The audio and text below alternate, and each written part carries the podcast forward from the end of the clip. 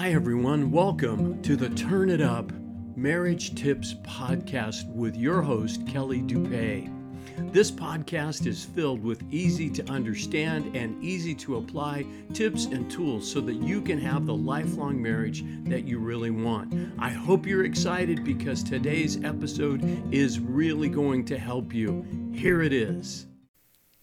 Hey, everybody, hope you're doing well today. Question for you Is there something you would like to see in your marriage that you're not seeing right now? Is there something maybe that you would like your spouse to do for you? And do you struggle with being disappointed because your spouse isn't meeting your needs. Hey, well, welcome to another episode of the Turn It Up Marriage Tips and Tools Show. Hi, I'm Kelly, pastor, police chaplain, marriage coach, and author of the book Turn It Up How to Have the Lifelong Marriage That You Really Want. Hey, another huge mistake that I see as I do marriage uh, coaching is that I see couples failing to ask for what they need in their marriage. You see, they want something and they expect their spouse to provide that, but they don't want to ask. So, have you ever wondered why is it hard to ask? Well, probably a couple of things. First off is that whenever we need something and feel like we need to ask, if it's a big need, maybe a little need wouldn't be an issue, but a big need, we don't really want to admit that we have a need. You see, deep down inside of us, I think we all struggle with wanting to be self sufficient. In fact, when you look at the temptation of Adam and Eve in the Garden of Eden, really what the devil was tempting them to to uh, do by eating the fruit was to be God. Because when you would eat of this fruit, you'll know everything and you won't have any needs. Well, the only person who doesn't have any needs is God. And uh, the devil was saying, You can be like God. You won't have any needs. But I got news for you. We do have needs, and God created you that way. You see, what God wants to do is to see your needs bring you closer together to your husband or your wife, or your friends, or your church community, or whoever. You see, as we share our needs and then people step up to meet those needs, there is a bond that is created. So God wants your needs to bring you closer to your spouse as you share those needs, and then as your spouse then meets those needs. But the big mistake that we all make is we don't express our needs. And when you don't express your needs, and then of course the needs are not met, right? Because your spouse is not a mind reader, well, then what happens is you make incorrect assumptions about them, about that person, and about their motivations. In other words, well, I know my husband isn't helping me, you know, clean the house or bring in the groceries or whatever because he's lazy, he's inconsiderate, maybe he doesn't love me. And on on and on we go with these things in our head that may not be true. It may simply be that he's kind of distracted and he just doesn't know that you would like him to help. Or maybe he feels like, you know what, you've got cleaning the kitchen down so well, I possibly, there's really um, maybe nothing that I can do to contribute. So I'm just going to let you do it. Well, there's an answer to that. I'm going to get to that in just a moment. But before I do, have you ever noticed on TV shows? I Love Lucy, by the way, is a great example of this. That the people in the TV show are always trying to get the uh, someone else to do something for them without asking.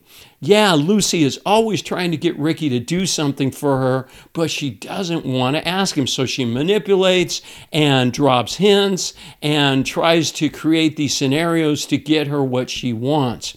Well, it's funny because, you know, on a TV show, because then there's all kinds of misunderstandings and hurt feelings and, you know, crazy antics occur.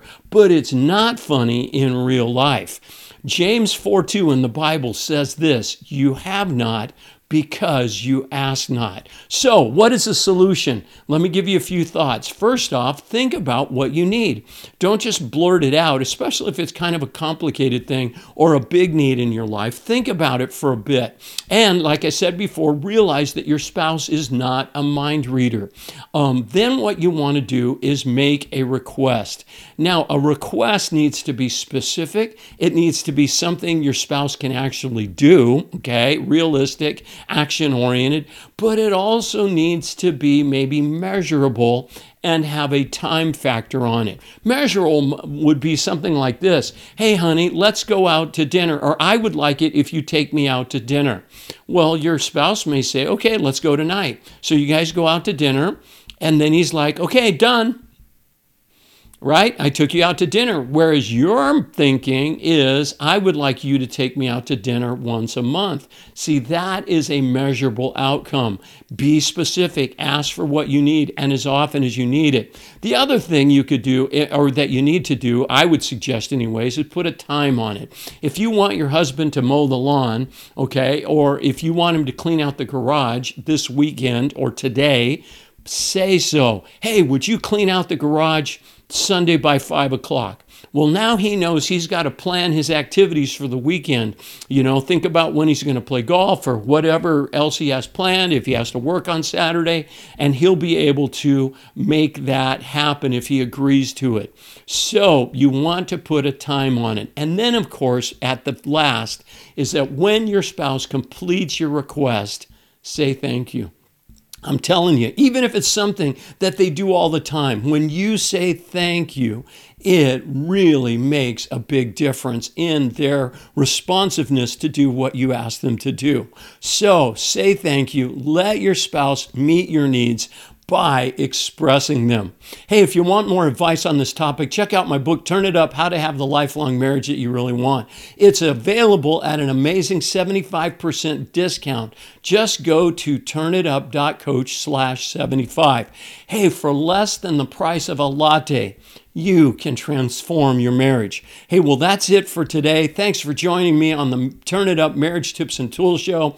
I hope this has shed some light on the importance of asking for what you need in your marriage. Remember, communicating your needs with openness and gratitude can lead to a deeper, more fulfilling connection with your spouse. So don't be afraid to express yourself and let your spouse meet your needs.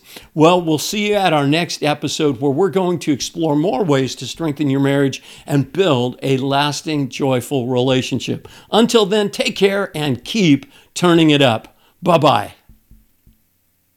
Hey, everybody, it's Kelly, and thank you for listening to this episode of my podcast.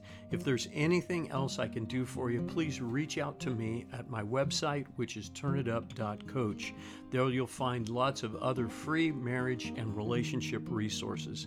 Also, if you are listening on Apple Podcasts, please follow, rate, and review this show so that I can let other people know about it as well. It really, really helps, and I would love to hear your thoughts and uh, see how you review it. So, thank you very much in advance for following, rating, and reviewing this podcast. Lastly, I have a free Facebook group called Turn It Up, a group about relationships and marriage, and I'd love to have you join us. So look us up on Facebook and uh, apply to join us, and I'll be glad to accept you. Thanks for listening again. God bless you.